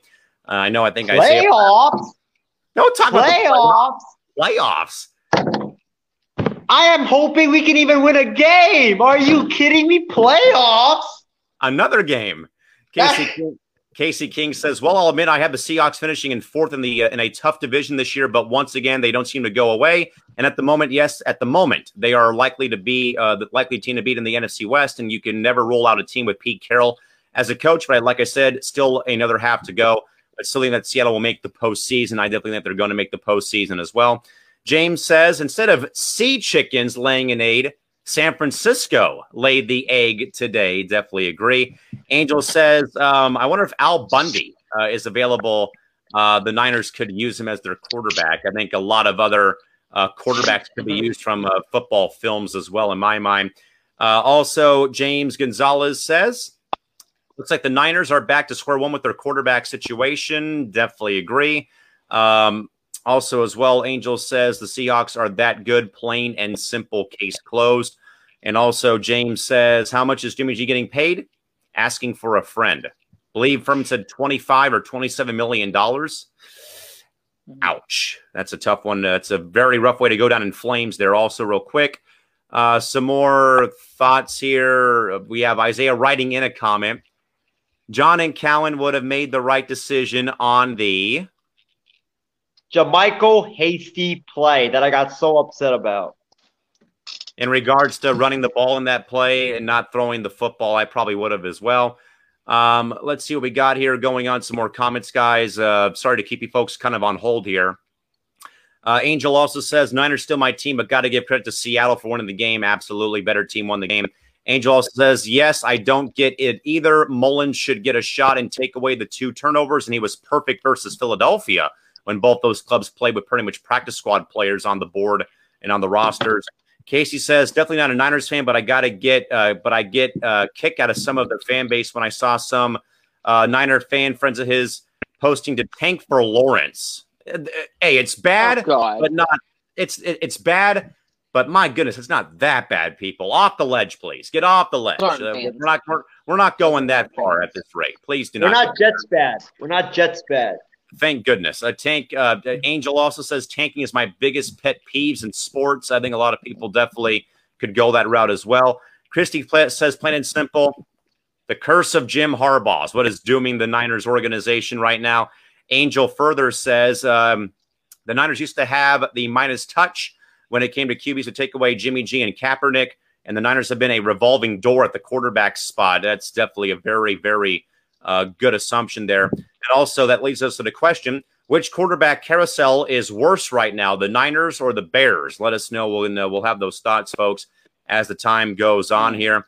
Also, as well, uh, real quick, um, Casey has one. Uh, Casey has one other good quarterback post the uh, Steve Young era, Jeff Garcia, maybe the last notable good quarterback for the Niners post the uh, '90s era.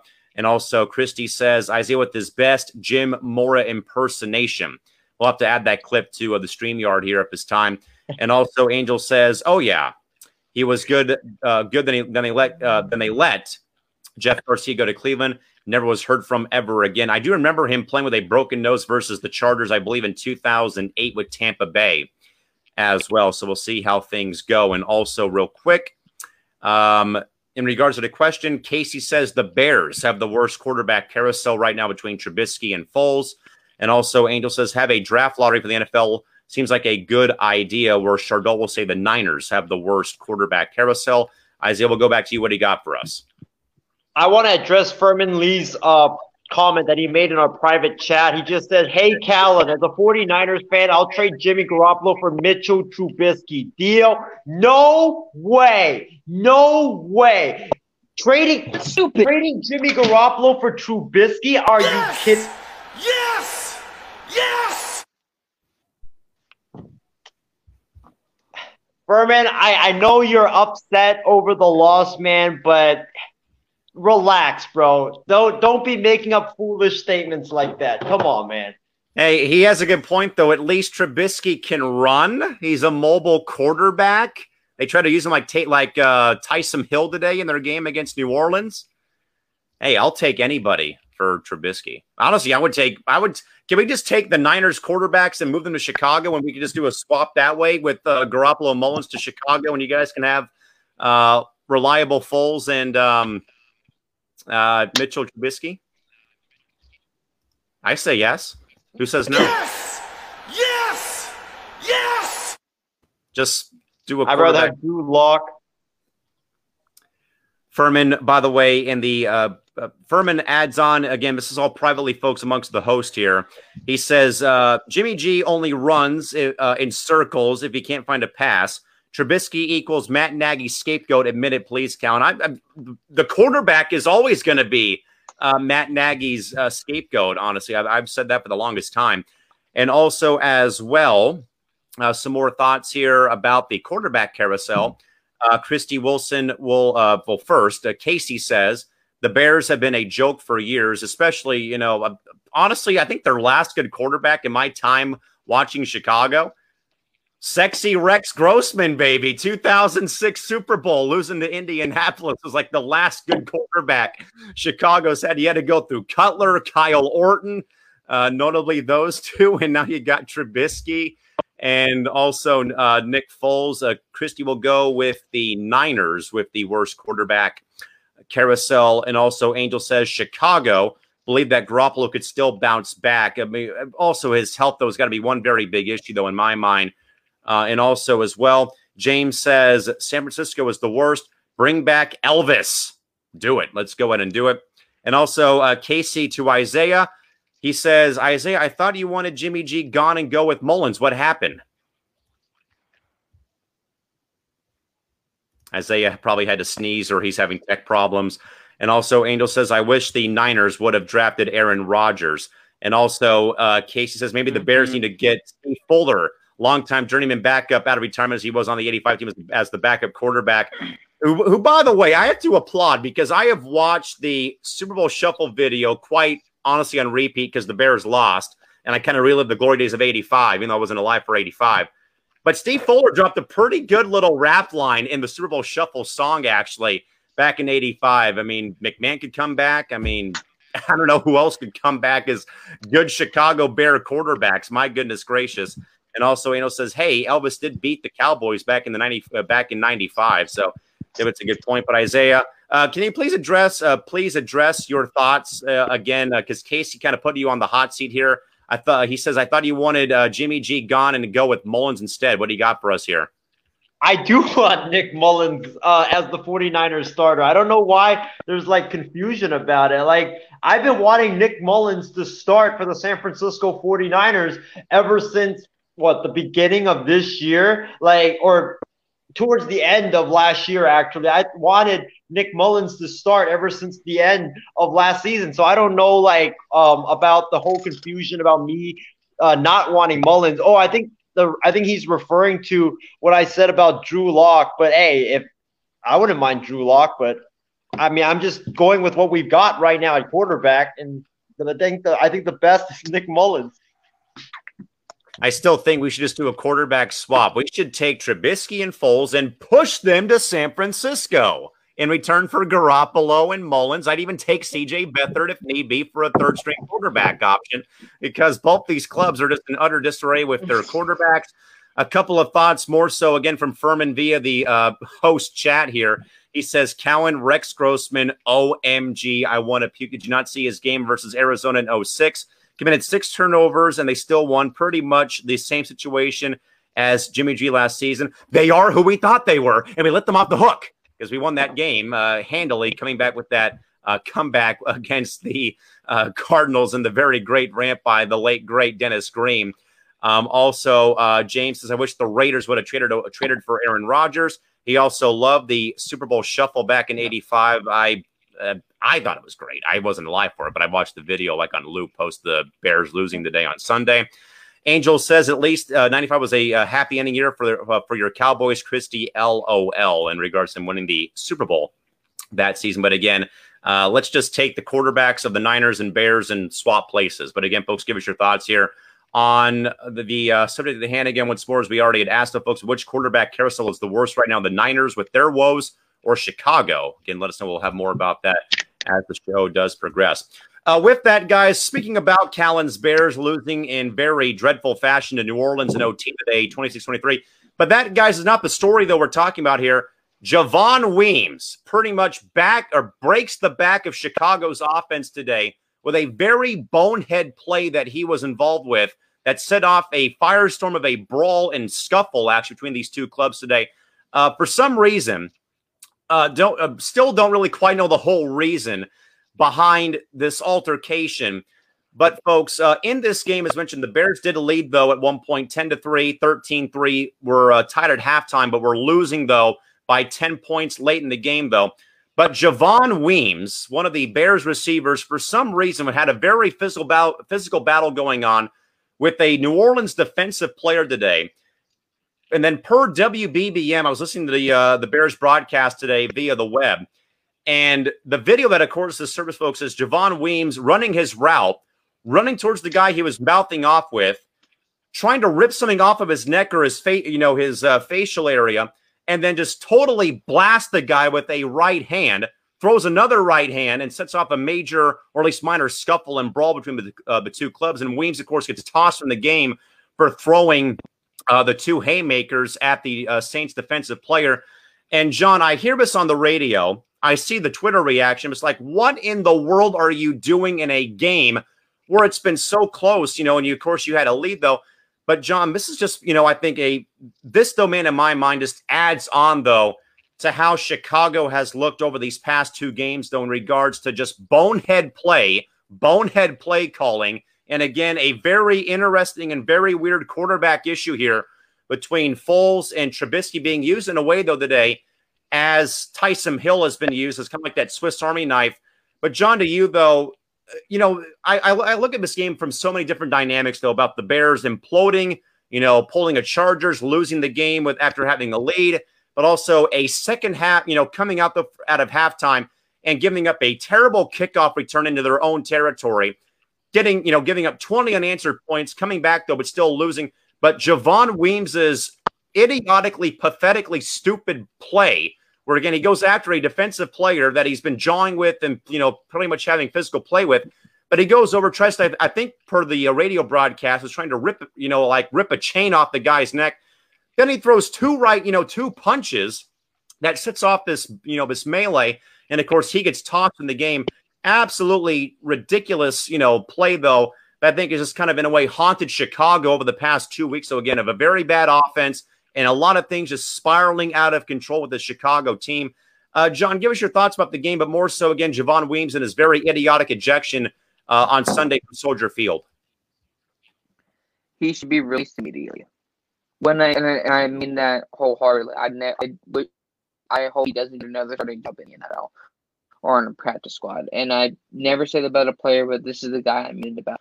When we talk about football here, folks, you cannot think with your emotions, and when you do, think with your emotions on the field, it results in negative consequences.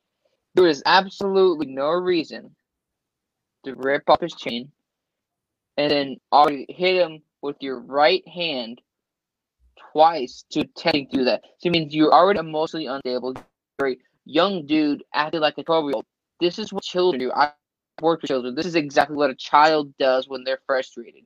That's what is he is doing. He should be released immediately. And the fact that there isn't conversation already about being a fine or being released, it's, it's absolutely disgraceful. Because it tells me what if they, he does in the game, what do they allow on the practice? These are adult men. You better get here, head out here. You know what? We're just shine. That is unacceptable. And dude, I hope you get released and never get a starting job in the NFL. You're emotionally unstable. When you're emotionally unstable on the field, it negatively affects your team. Imagine what's like in the locker room after the game. Imagine if I'm at a job and I just start a tantrum or I just oh, hit my boss or one of my coworkers. What do you think is to happen? I'm gone, done forever. That's exactly what happened to this guy. This guy is a coward on the field. He's immature. It's absolutely unacceptable. You want to act like a kid? Go back to daycare and wear your dang diapers. This is ridiculous. Use no reason. I'm not gonna get into that, so I don't wake my parents. But there's absolutely no reason to hit somebody. I advocate for passion on the field. That is on another level that's unacceptable, dude. You deserve to be 100% released, and I hope you never get another job in the NFL because you're mostly unstable. When your team already has a chance to win, imagine your team's behind it. What do you do on the field? You deserve to not have another job in the NFL. It's Shame on you, you coward. Isaiah, you know, I in a way kind of took your advice. I know we probably shouldn't take your advice about take about picks and uh, stuff like that, though. But in a way, though, because of the schedule that was put forth uh, for Chicago, you had kind of talked about a very big uh, gauntlet of games for the Niners, and here Chicago had a very huge three game stretch. The Rams last Monday, they get walloped in LA by the Rams uh, on the road. They had New Orleans at home today. Then they're at Tennessee next Sunday. But Isaiah, like I probably had said though in my Twitter thread, though, the second half for the Bears became their self-destruct button because they had they let the opening kickoff get run back deep in their own territory. They allow 20 unanswered points. They fall behind by 10. They, uh, like I said, though, they come back though, lose the game in overtime because Nick Foles and the offense is so vanilla. It's pathetically terrible to watch, or at least listen to via online radio. But then, though, Javon Wims, who for one had some pretty, you know, awesome looking scream uh, cleats uh, post Halloween. But then I get the fact, though, and we had, you know, we had talked about this Isaiah on the spectacular on Saturday. We saw this a bit, though, too, in the Baltimore Pittsburgh game with Marcus Peters going after a player from uh, Pittsburgh as well. But then Javon Wims, he hits his own self destruct button. And as mentioned again, probably something was going on, you know, maybe some trash talk, maybe a bit of pushing and shoving. But again, the video, though, it's just so blatantly obvious that he literally goes after the defender for the Saints and attempts. I, they first thought he was trying to rip out his mouthpiece or a, a chain around his neck.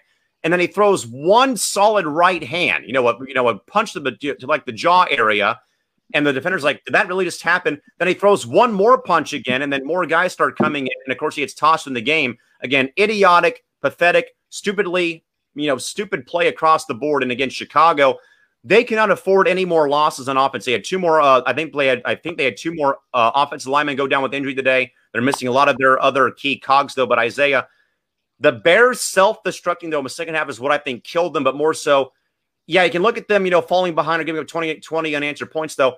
But Javon Wims doing this though just adds more to the, you know, adds more to this dumpster fire that has been the Bears for the past several weeks, dating back to last Monday. But Isaiah, you know, we talked a lot though on Saturday about you know the brawl between Miami or uh, Missouri and Florida at the college level. We talked, uh, maybe didn't talk a lot, but again, Marcus Peters had a bit of a run in though with his own guy uh, on Pittsburgh in the Baltimore Pittsburgh game. But Isaiah, uh, you know, honestly, man, you could probably could look at you know Foles' play, you know, the usual suspects of Nagy and Foles in the offense, but Javon Wims probably, I think his play broke Chicago's back in the second half of this ball game, in my opinion, today.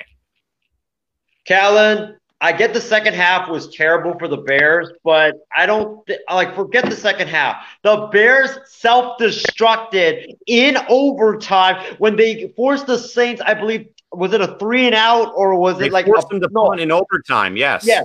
They forced them to punt on their first possession of overtime. The Bears get the football. I think Nick Foles either he scrambled or he threw a pass for 10 yards.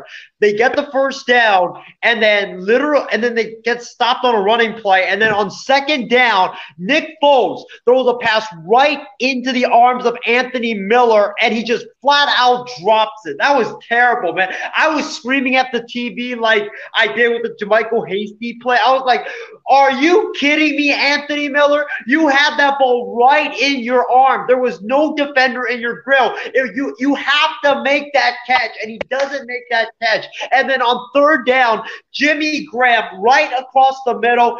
Foles fires a dime right to him. It's right in his hand, and he drops the football. That's what killed the Bears right there. Those two ridiculous drops. If they if they don't drop those passes, I believe the Bears are still driving. Who knows what happens um, after if they get the first down? But that is what killed the Bears. Dropped vanilla offense and that stupid, idiotic play by Javon Wims. And let me touch on this play. I watched uh, the tape of this play, and I got to agree with you and John. This guy needs to be released immediately. He does not deserve – uh, to be on the Bears moving forward. It was such an idiotic, pathetic play. I don't even know what was going on in the mind of Javon Wims. I mean, I heard people on Twitter say that, you know, um, he had some off the field beef with that Saints defender and, you know, he wanted to settle it on the field. But you if you watch it right the saints defender is just minding his own business. He's just minding his own business. And javon wims he's on like i think he's like what? Uh, like he's like on like not on the opposite side but he's like 15 like a yard. He's like a yard um yeah he's like a yard ahead or like not yeah he's like a yard ahead of the guy. And javon wims just comes running and then he just walks over and throws one of the weakest punches I have ever seen in my life. Like when he first did that, I was like, What are you doing, man? Are you trying to slap the guy's helmet? Like, what is that? That was the weakest punch I've ever seen in my life. It was so pathetic. The guy was just minding his own business, and you come over to try to cause trouble. This guy needs to be released immediately. He does not deserve to be on the Chicago Bears moving forward. Uh, to clarify, folks, the uh, defender that he had punched was uh, Saints DB Chauncey Gardner Jones. Is who he had punched again, and uh, stuff of that caliber. But again, it's you know, I think it just magnifies, guys, the utter destruction, the utter self destruction of the Chicago offense. You know, and I think though Isaiah's right though, but you know, the Wims play though still holds weight. But not as much though as Isaiah had alluded to though. Again, the drop passes by Graham and Miller. You know, Miller. You know, and previously Isaiah Miller was clutch though on fourth, you know, on fourth down and eight when they were still driving. Allen Robinson had a very great game. David Montgomery had a great game today. And all that, though, in my mind, gets overshadowed though because you literally had, you know, uh, Wims go and sucker punch this guy uh, on defense who's literally just standing there minding his own business. And, you know, he pretty much, you know, like ran a bit, stopped his route, ran over, tried to grab something around his neck or whatever. Then he punches the guy. And again, that is what the uh, uh, story of the night is with the Bears. But again, uh, more so again, Chicago loses. But again, it's more so about wide receiver Javon Wims sucker punching uh, defensive back of the Saints, Chauncey Gardner Jones, twice uh, after trying to uh, uh take something either off of his helmet or off his neck. And the whole thing escalates from there. A couple of thoughts here, real quick, about the situation at hand. Angel first says if he ends up being suspended, it'll hurt Chicago, but more so, I think it'll hurt though. Maybe it does, maybe it doesn't, but just more so because the Bears had lost two more offensive linemen in the ball game and that they're also, uh, of course, short Tyree Cohen. Uh, Tarik Cohen, one of their main uh, running backs for the remainder of the season. Also, as well, um, Angel also wants to point out that the Bears have to still play Minnesota and Green Bay twice. They better snap out of it if uh, snap out of it pronto. Of course, they're at Tennessee next Sunday from Nissan Stadium. And also, he asked how many games do you think he misses via suspension? I would think maybe four at max. Four at max is what he would probably would miss, but it's probably gonna be like two or three, maybe one or two.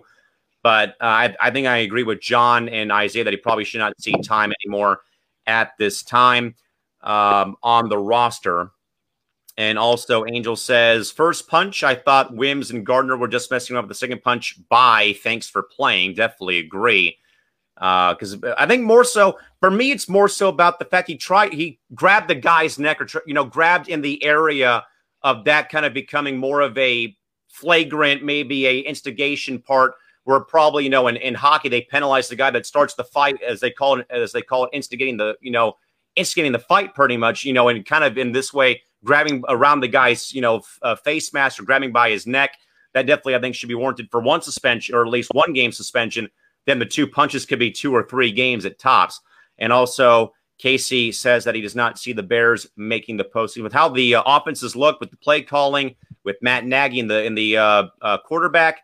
Definitely don't see my Bears making it either as well at this rate again. Biggest pretenders in the NFL, Chicago. Yeah, big pretenders. I've, I've said that for the longest time so far in the season. So uh, I am definitely not drinking the uh, Chicago Kool Aid right now at this juncture. Uh, with that, Isaiah, we'll get to some quick baseball news. Of course, man, free agency started uh, started on Sunday. Um, of course, as again, guys are uh, having the chance to uh, sign qualifying offers. With the big news, though, Isaiah, it is Giancarlo Stanton of the Yankees uh, opting back into his player option for next season. Isaiah, you know the Yankees are a great ball club and all, man, but sadly, always beat up by the injury bug. Not only to Stanton and of course Aaron Judge. Isaiah, what do you make about Stanton, uh, Stanton opting back in for next season with that huge salary he's getting paid by the Yankees to hopefully play a full season next year? I think it was a no-brainer because, um, first of all, the Yankees are are one of the best teams in baseball. They have a stacked pitching staff. They got a stacked lineup, and you know when they're healthy and you know when they're playing well, the Yankees are, I believe, one of the top. Yeah, as I said, one of the top two teams in all of, or one of the top four teams in all of baseball. Um, and you know it's a no-brainer because you know Giancarlo Stanton, if he wants to win, he's definitely got to stick with the Yankees. And secondly, um, how much is he making on the uh, option, Callan? Is it like twenty million or something like that? I believe so. Yes. Yeah, he's you know with the given the uncertain financial um like the financial stuff that is going on with covid and you know mlb teams seeing like millions and billions of money being lost due to no fans this year and no revenue being or, or no revenue coming in i just couldn't see Giancarlo Stanton getting like more money uh, fr- uh, from any other team other than the Yankees uh, on that option. So I think it was a no brainer that he opted in. Yeah, no, no brainer for sure. Again, folks, baseball looking at eight billion dollars in debt and also three billion dollars of lost revenue for regular season games, with no fans being allowed inside of ballparks this year, as we already have talked about plenty of times here, Isaiah. At this juncture, some thoughts here, guys. Uh, James uh, with a great point. He's not stupid. Ha ha. Definitely agree. Um, Casey King says Yankees need more pitching and rotation. Not surprised, staying off to stay. Isaiah from James, where do you see Trevor Bauer going? Ooh, that that is tough. Um, I I honestly see him going to whoever throws him like the most money. Like I think because I don't really know right now who's gonna spend and who's not gonna spend. You've already seen teams cut a bunch of players. The Indians just last week they waived Brad Hand. Uh, the Phillies they waived a bunch of relievers. They didn't give Didi Gregorius a qualifying offer, which was very surprising. The A's Agreed. didn't. Um, yeah, the A's didn't give Liam Hendriks or Marcus Semien a qualifying offer. So I honestly think that um, this winter is going to be a very harsh winter in baseball in terms of the offseason because a lot of teams, like you already have seen a lot of teams in a normal offseason that don't spend money to improve their ball clubs. You're going to see even more teams now with no revenue coming in. And in fact, teams losing money because of no revenue coming in. So uh, right now, it's hard to say, but if I have to say one team, uh, I'd probably go with the Yankees because they have James Paxton, who's a free agent. Masahiro Tanaka is a free agent. Plus, the Yankees always throw out money each and every year like it's candy. So I, uh, I'll go with the Yankees as of right now. I would go with New York because Casey has a very great point, though, that they need pitching in the rotations already mentioned, though. But again, with James and his question, I agree though about this, uh, you know, and I think Jeff Passan actually had a very great point though, Isaiah and James and company was that don't expect this to be a very big, you know, like opening day like you see in the NFL or the NBA with with you know guys signing contracts right away though, because again the financial ramifications of the season this year again, no fans, no spectate, you know, no fans, three billion dollars in lost revenue, you know, eight billion dollars in debt. But to be frank, no bias here but James, I'd go with San Diego, not because of the bias or with me living here, but you if you look at that, look at how this ball club is set up right now, with how their rotation had looked though, with the injuries to Lamet and Clevinger. You already have, you know, Bauer, you know, Bauer and Clevinger already have chemistry and a friendship already from their time in Cleveland. But the Padres, you know, they have become like the new you know, not really new, but pretty much a ball club now that is in a similar spot like Tampa and Miami and Toronto that is now spending money. Again, like I said, though, you know, plenty of times on here, you know, the fact that the deadline this year was not New York and Boston and Chicago or LA, but San Diego, Miami, Toronto, getting those those uh, those guys in. I definitely though could see the Padres getting Bauer because prior history already there with with Clevinger, with their time in Cleveland. But also, San Diego needs another arm, though, because you can't rely at this rate right now on Chris Paddack to be at his best. I don't really think that he can trust, you know, anyone else, minus Clevinger or Lamet, if they're both fully healthy by 2021 and by uh, spring training course. Still no word though about Clevinger's health right now. But I would not rule out Clevinger to, you know, uh, but I could see San Diego being that bulk of again, folks. Take the bias away though. But just generally speaking, again, with how you saw this Padre rotation, that had been good pretty much all year up until the last week of the season with Lamet's injury, Clevinger's injury in the middle of the playoffs, too, and of course in game one. But I do think, though, that Bauer to San Diego, for one, gives them three legitimate bona fide aces in their hand with Bauer, Clevinger, Lamet again, mainly just though, again, I know the question marks that you probably have, though, about the health, though, with uh, Clevinger and Lamet, and then also Paddack could be a four, Zach Davies as a five. That I think, Isaiah, probably works out in my mind. Other teams I could probably see at this juncture, New York probably stands out.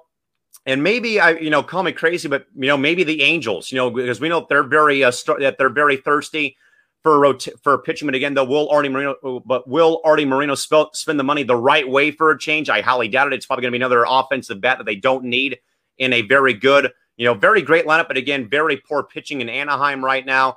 But I would probably think it'd be San Diego as my top spot. The Yankees are probably very close though. But again, that's where I see uh, Trevor Bauer going. Some thoughts here. Uh, Casey uh, says, of course, he's going to go with his Dodgers. Uh, he wants to be in California. He would give the Dodgers a rotational boost.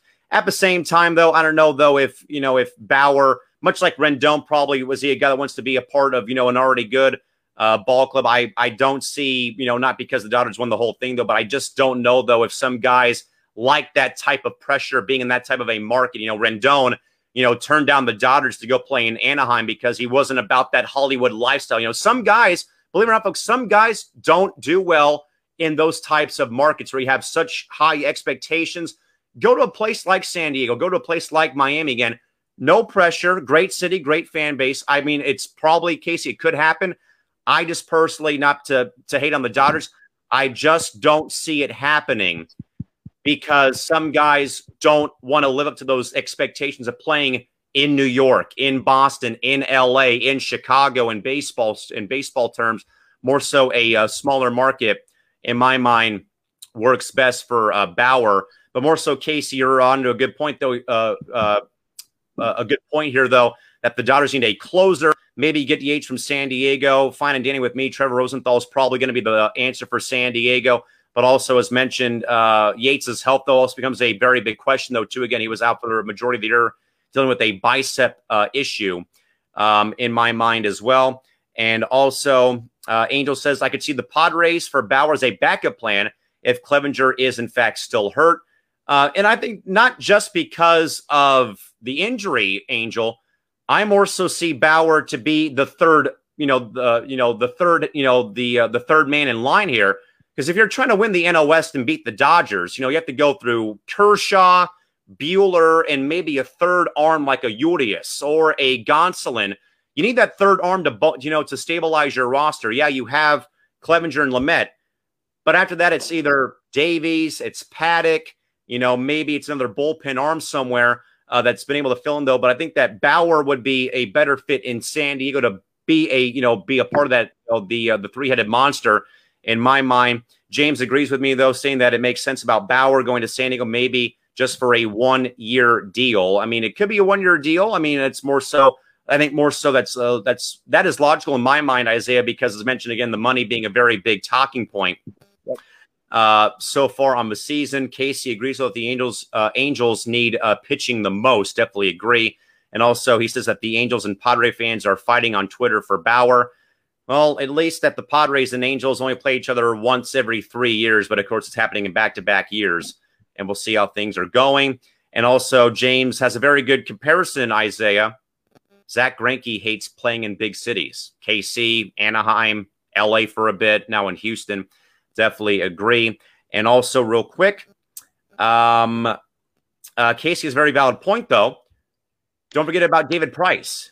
And getting out there because of COVID concerns, though. Could be back next year for the Dodgers as he is still under contract. So, so in my mind, that makes Bauer to San Diego more logical because if you have Price coming back, that would be the third bona fide ace in the Dodgers uh, Dodgers rotation. You and then the Padres would have to get that third guy to really, I think, um, you know, uh, would you know that I think this makes it more logical for the Padres to go out and get Bauer. And Angel agrees with my uh, sentiments here. Bauer would just be lost in the LA shuffle if, in fact, uh, Price comes back. I mean, you're talking about a four man rotation of Kershaw, Buehler, Price, and then Bauer.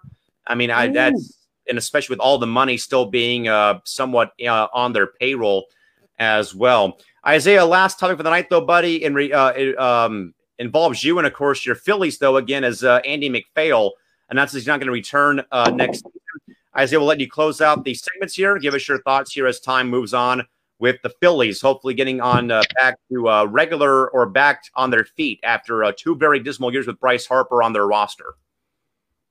Uh, my reaction to this is good. I mean, I think he should have been gone this season. Um, I don't even know why he's waiting until next year to step down. If I were the Phillies owner, I would have fired him after this season because you've been in charge now for five years. And you, yes, you signed Bryce Harper. You have JT Realmuto. You have a lot of uh, star players on your baseball team, and yet you haven't made the playoffs in any of the five years you've been in charge as president of baseball operations. And for the Phillies, they should have fired the president along with the GM instead of just firing the GM. Because if you want to go get a guy like a Theo Epstein or um, I'm just throwing out there like uh, the Erik Neander, the Rays GM. If you want to get some big time executive like them, they're not going to come just for like the GM title. You're going to have to give them the president of baseball operations title and, and probably a lot of money. And I mean, Andy MacPhail, his press conference on Friday that I listened to, like I was not even impressed at all by it. Like he said,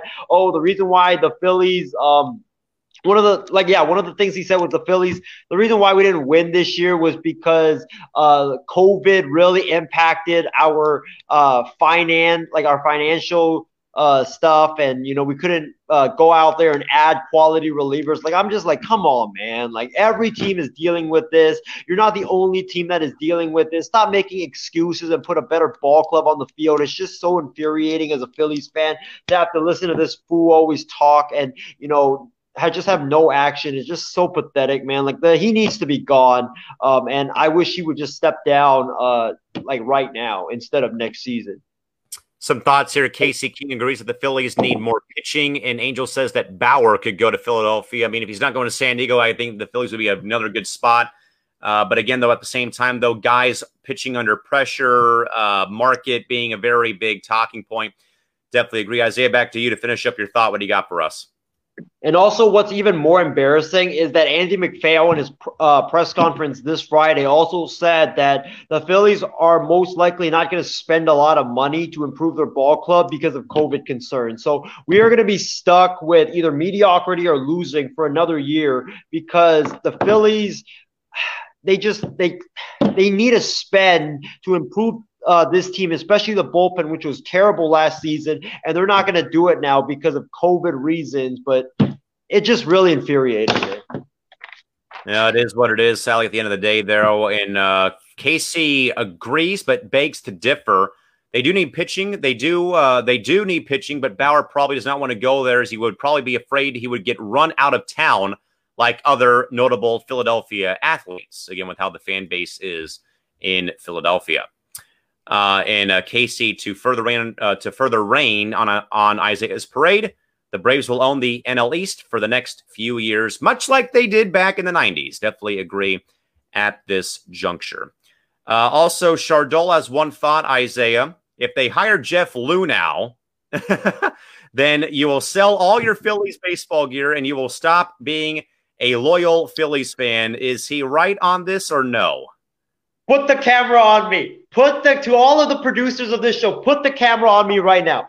John Middleton, I'm gonna look directly at you right now. If you hire that cheater, Jeff Luhnow, to be the president of baseball operations for the Phillies or even the GM, I will no longer be a Phillies fan. I will disown the Philadelphia Phillies, a team that I have been a fan of ever since I started following baseball back in 2008 when I was growing up in Hawaii and there was Phillies games every single weekend. I will disown this team if you hire that cheater, Jeff Luhnow, because you hiring Jeff Luhnow, you're sending a strong and clear message to the rest of the nation that you don't care about cheating, that it's okay for cheating to be allowed in your organization, and I will not have it one bit. So you hire Jeff Luhnow, I guarantee you will see a huge fire pit in front of my front yard with Phillies gear burning in it. Or not find it on eBay very, very soon from Mr. Leung. And also, Christie agrees that the Phillies fans will riot if they hire that cheating bum. Definitely agree. Of course, Philadelphia. Uh, don't want to mess with those people there. The you know uh, Ted Leitner, my idol here in San Diego, said it best though uh, when he worked in Philly. It's life and death back in Philadelphia. Phillies, Flyers, Sixers, Eagles. That is it. No more, no less with that city. Uh, with that in mind, guys, we'll now move on over and wrap things up for the night with tonight's final thoughts.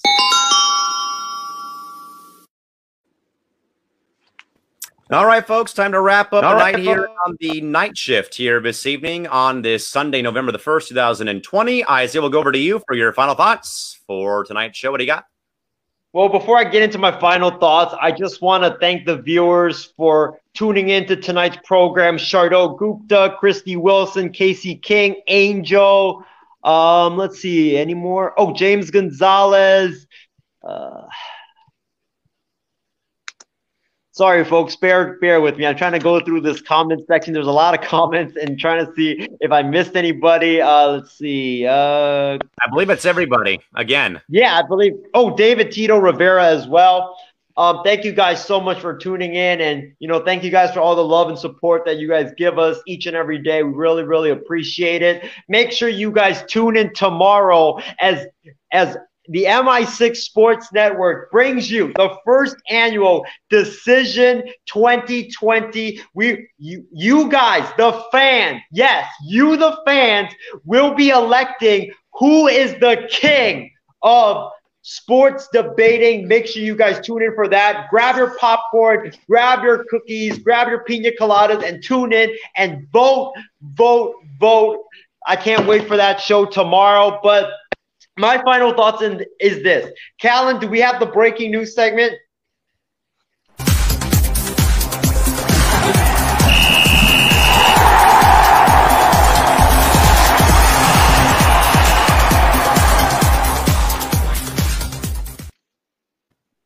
All right, I'm going to end this show with breaking news, and it comes out of Boston that Alex Cora, the disgraced former manager of the Boston Red Sox, who got fired because of his uh, involvement in the Astros cheating scandal when he was the bench coach back with Houston Astros, he is most likely going to be hired as the new uh, Boston Red Sox manager, or rehired actually as the new Boston Red Sox manager. He's going to get his old job back most likely, um, and the announcement could come as soon as this upcoming week. Uh, my quick thoughts on it is I just think it's disgraceful. Alex Cora cheated not once but twice, and uh, you're not like you're not even gonna like separate yourself from him. You're gonna just you know fire him after, and then one year later give him his job right back. It just sends a terrible message to the kids out there that hey, you know cheating is okay. We don't care. We just want to win. So that's my uh, final thoughts. But Callan is to have more on the election theme show we got for tomorrow, but make sure you guys tune in for that. Should be a good one. We'll go back to uh, go over to John now. John, you know, what are your final thoughts to pass along for the night's program? Chicago's in trouble.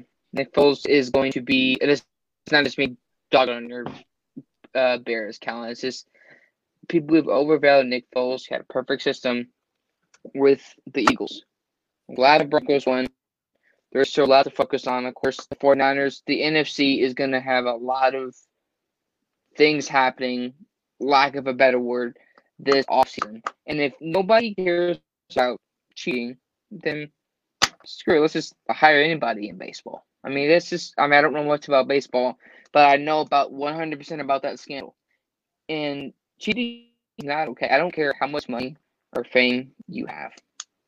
Lastly, that uh, Bears player, if there's no punishment, you're sticking a middle finger to all Chicago Bears fans because just you're saying that it is okay to throw and do what he did and have no consequences. Other than that, though, Cowboys, how about them Cowboys? How about them Cowboys? Uh, between that and Chicago going down in flames today, my goodness gracious. My final thoughts, folks, as mentioned. Uh, as a reminder again, folks, but the debate style show, MI6 Sports Network's Decision 2020, featuring Isaiah Leung, John Mathis, and I believe Martin Garcia is being our independent uh, or our third man in for the program. But of course, folks, here is that trailer for you folks for tomorrow's program.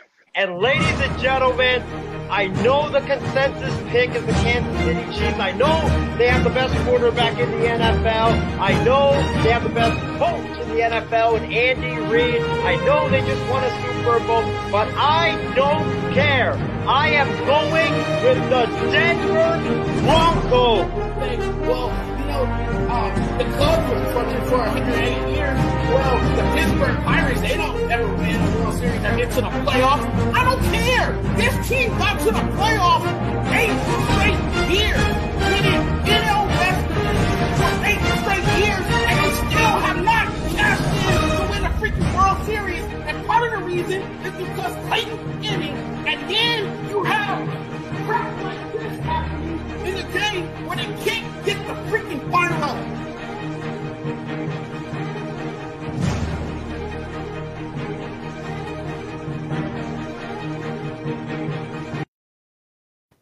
That is right, folks. Decision 2020. Isaiah Leung, John Mathis, Martin Garcia, moderated by yours truly.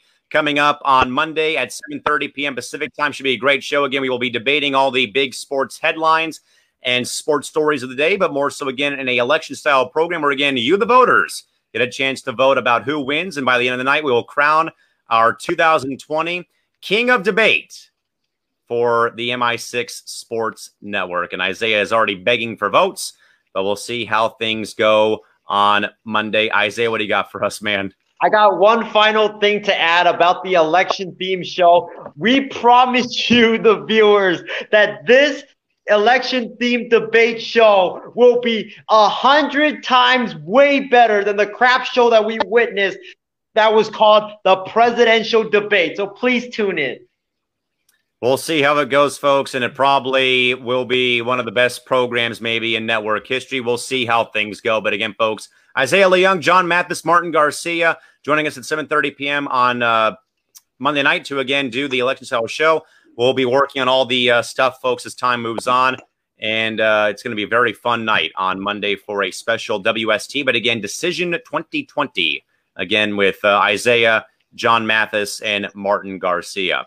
With that, folks, for the entire cast and crew here for Isaiah Leung and John Allcorn, my name is Cal McClurg saying good night here from San Diego. Have a great rest of your night, folks. We'll see you back here again, folks, on Monday for the MI6 Decision 2020 program. Again, with Isaiah, John uh, Mathis, and Martin Garcia for our uh, debate uh, style program here on the 6th. Until Monday, folks, have a good rest of your night. Take care, stay safe, and stay healthy. And so long. See you, folks, on Monday. Till next time. Bye bye.